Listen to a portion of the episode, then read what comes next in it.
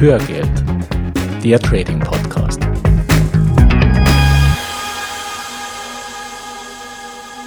Hallo und herzlich willkommen zur dritten Folge von Hörgeld, dem Trading Podcast.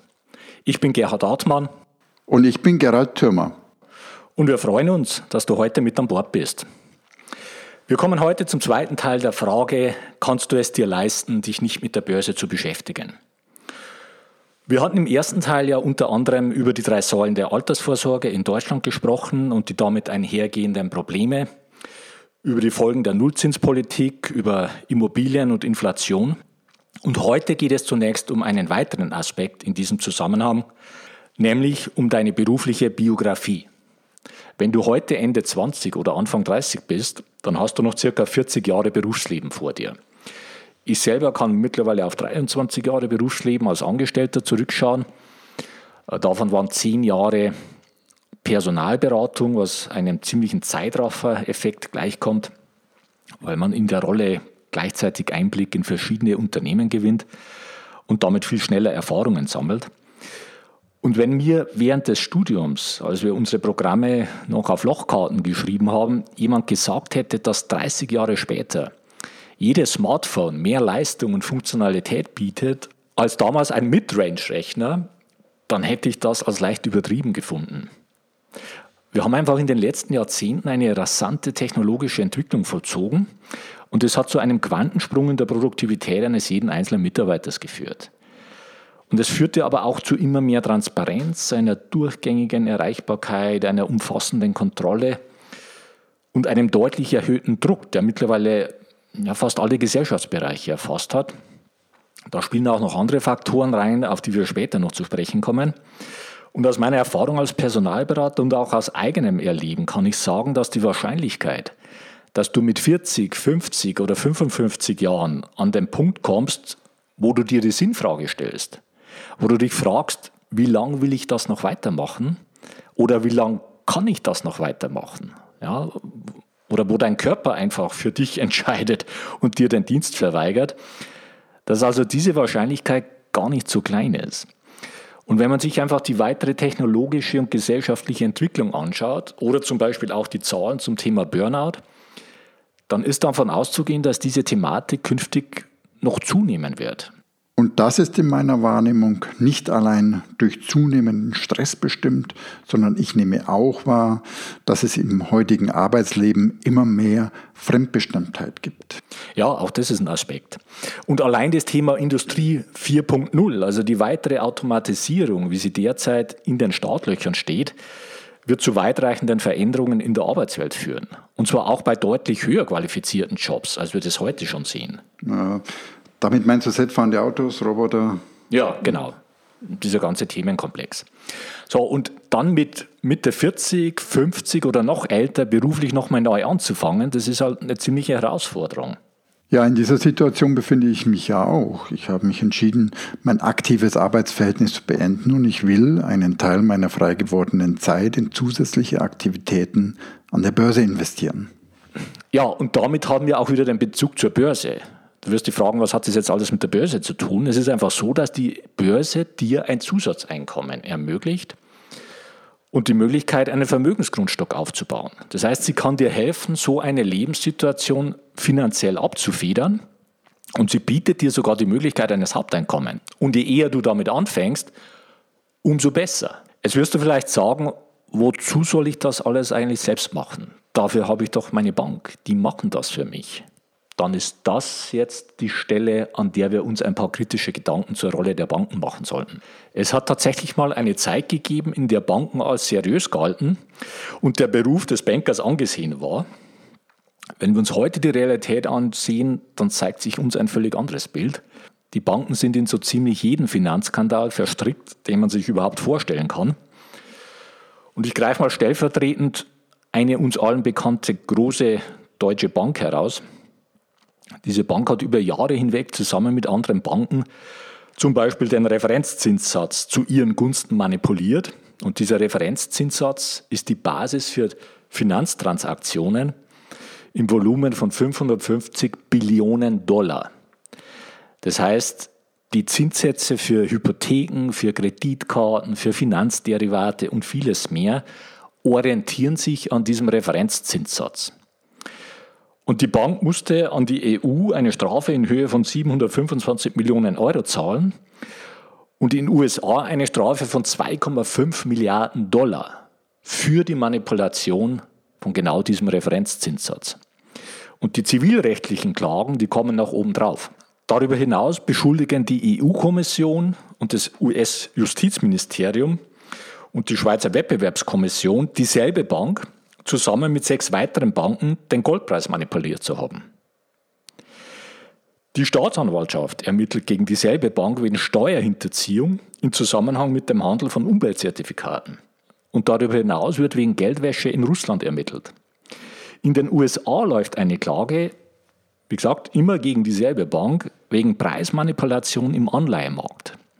Und dieser Anleihemarkt hat ein Volumen von 9 Billionen Dollar. In Italien wird gegen die Bank wegen Marktmanipulation bei Staatspapieren ermittelt. Und in den USA ermitteln die Behörden gegen die Bank wegen krummer Hypothekengeschäfte und fordern eine Strafe in Höhe von 14 Milliarden Dollar. Eine weitere Sammelklage läuft in den USA gegen die Bank wegen Kundenbetrugs beim Devisenhandel und dieselbe Bank musste 260 Millionen Dollar Strafe wegen der Umgehung der Iran-Sanktionen zahlen. Derzeit ist die Bank weltweit in 7800 Rechtsstreitigkeiten verwickelt. Puh, mich beunruhigt das. Ja, nicht nur dich. Jetzt musst du dich einfach fragen, ob so eine Bank dein Vertrauen verdient und der richtige Partner für dich ist, wenn es um dein Geld geht. Ein weiterer Aspekt, den man verstehen sollte, basiert auf einem weit verbreiteten Missverständnis. Nämlich auf dem Missverständnis, dass der Bankberater oder Kundenberater von heute ein Berater ist. Vielleicht sogar noch ein objektiver und neutraler, der primär das Kundenwohl im Auge hat. Wie gesagt, das ist leider ein Missverständnis. Der Bankberater von heute ist in erster Linie ein Verkäufer. Er wird daran gemessen und auch anteilig bezahlt, dass er dir Produkte verkauft, an denen die Bank möglichst gut verdient. Und damit haben wir es hier mit einem massiven Zielkonflikt zu tun. Die Produkte nämlich, an denen die Bank am besten verdient, sind nicht automatisch gleichzusetzen mit den Produkten, die für dich in der konkreten Situation am besten passen würden. Und dieser Zielkonflikt und dieser Shift im Rollenverständnis des Bankberaters hat sich bereits vor der Finanzkrise angebahnt und sich danach noch massiv verschärft. Und nicht umsonst ist die Burnout-Rate bei Bankberatern eine der höchsten. Wir wollen aber hier auch nicht alle Bankberater über einen Kamm scheren. Es gibt darunter sicher auch gute. Uns geht es darum, dir den grundsätzlichen Zielkonflikt bewusst zu machen, in dem der Bankberater sich befindet. Und ich will ehrlich sein, ich kann eigentlich dazu gar nichts sagen, äh, weil ich schon gefühlt die letzten zehn Jahre nicht mehr in einer Bank war. Und das aus drei Gründen. Mein Tagesgeschäft wirklich online ab und da sind wir wieder beim Thema Automatisierung. Und zum anderen erwarte ich mir von einem Bankberater in der Tat keine Mehrwerte. Ja, und es gibt noch ein weiteres Missverständnis, das immer wieder anzutreffen ist. Das Missverständnis, dass die Banker und Fondsmanager die Profis sind, die wissen, wie man Geld richtig anlegt. Und ich gebe dir dazu mal ein paar Zahlen, die, die nachdenklich stimmen. Der Anteil der aktiv gemanagten Aktienfonds die ihre Benchmark, also ihren Vergleichsindex, nicht schlagen, ist absurd hoch. 99% der Aktienfonds mit Anlageschwerpunkt USA schlagen ihren Vergleichsindex nicht. 79% der Aktienfonds mit Anlageschwerpunkt Deutschland schlagen ihren Vergleichsindex nicht. 97% der Aktienfonds mit Anlageschwerpunkt Emerging Markets, also Schwellenländer, schlagen den Index nicht und 98% der Aktienfonds die weltweit anlegen, haben den Vergleichsindex über den Zeitraum der letzten zehn Jahre nicht geschlagen. Das sind einfach erschütternde Zahlen. Wir hatten vorhin schon mal über Inflation und, und den negativen Zinseszinseffekt, den die Inflation darstellt, gesprochen. Diesen langfristigen exponentiellen Effekt gibt es aber auch in einer positiven Form, nämlich in Form des Zinseszinses, der für uns arbeitet. Und das können wir einfach für uns nutzen. Ein Beispiel, angenommen, du hast 10.000 Euro zur Verfügung und du erwirtschaftest eine Rendite von 10% pro Jahr. Dann wären aus diesen 10.000 Euro nach zehn Jahren knapp 26.000 Euro. Und nach weiteren zehn Jahren über 67.000 Euro. Und nach nochmal zehn Jahren knapp 175.000 Euro. Wie gesagt, wir sind mit 10.000 Euro gestartet. Oder ein anderes Beispiel. Du sparst monatlich 100 Euro und investierst diese 100 Euro in ausgewählte Aktien. Jetzt nehmen wir auch hier mal wieder eine Rendite von 10% pro Jahr.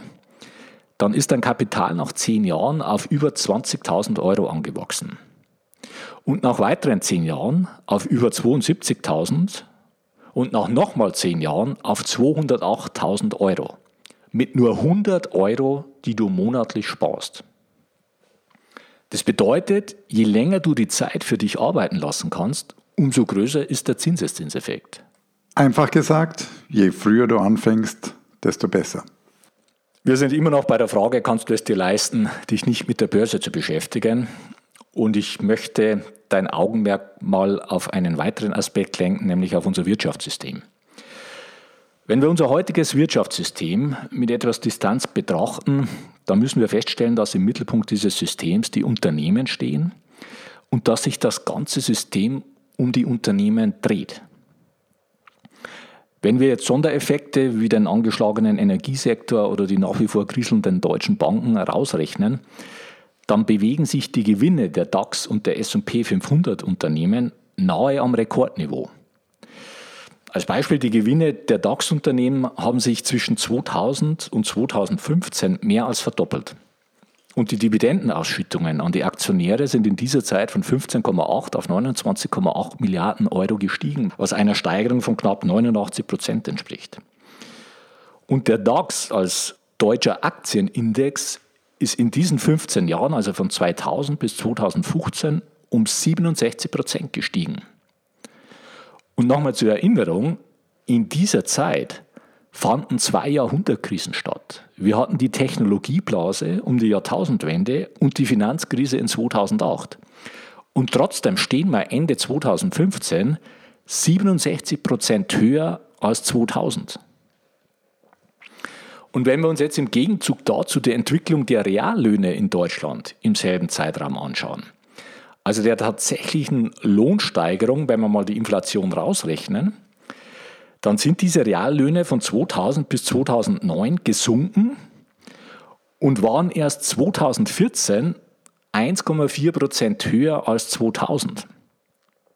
Das heißt, 14 Jahre lang haben Arbeitnehmer im Durchschnitt natürlich überhaupt nicht an der positiven wirtschaftlichen Entwicklung der Unternehmen partizipiert. Die Entwicklung ging komplett an ihnen vorbei. Gleichzeitig können wir feststellen, dass der Einfluss der Gewerkschaften stetig zurückgeht und sich immer mehr Menschen in temporären oder prekären Beschäftigungsverhältnissen wiederfinden und die Schere zwischen oben und unten einfach weiter auseinandergeht. Und das ist eine Entwicklung, die ihren Ausgangspunkt in den 80er Jahren mit den sogenannten Reaganomics also der Wirtschaftspolitik Ronald Reagans hat, die mit massiven Steuersenkungen und einer Deregulierung der Finanzmärkte einherging. Und diese Entwicklung wurde verstärkt durch den ebenfalls in den 80er Jahren aufkommenden sogenannten Shareholder Value Ansatz, der einfach die Interessen des Shareholders, also des Aktionärs, in den Mittelpunkt stellt und der darauf abzielt, den Unternehmenswert entsprechend zu steigern. Und über die Jahre hat sich diese Welle über den ganzen Globus ausgebreitet und bei uns mittlerweile auch alle Gesellschaftsbereiche durchdrungen. Fast überall liegt heute der Fokus auf Profitabilität. Und daraus gibt sich ein Effekt, den ich auf jeden Fall in meinem Umfeld wahrnehme, dass viele inzwischen das ganze System verteufeln äh, und im Besonderen auch die Börse als Symbol äh, für dieses System ablehnen. Und wenn ich mir die oben genannten Entwicklungen anschaue, dann kann ich das zum Teil auch sehr gut nachvollziehen. Ja, ich kann das schon auch verstehen, aber wir ziehen einen anderen Schluss. Die Frage, die wir uns stellen, ist, wenn das System so ist, wie wir es eben beschrieben haben, wie kannst du als Einzelner von diesem System profitieren? Und wir geben auch gleich die Antwort dazu, indem du dich über die Börse am Erfolg der Unternehmen beteiligst und selbst die Verantwortung für deine Investments übernimmst. Ja, so viel für heute. Bleibt noch der Ausblick auf die nächste Folge. Da wird es um die Frage gehen, ist die Börse ein Spiel? Bis dahin, eine gute Zeit. Ja, mach es gut und ich wünsche dir viel, viel Spaß mit dem Thema Börse und wir laden dich ein, weiter mit uns auf diesem Weg die Verantwortung für deine Vermögensanlage selbst in die Hand zu nehmen. Die Geschichte geht weiter. Musik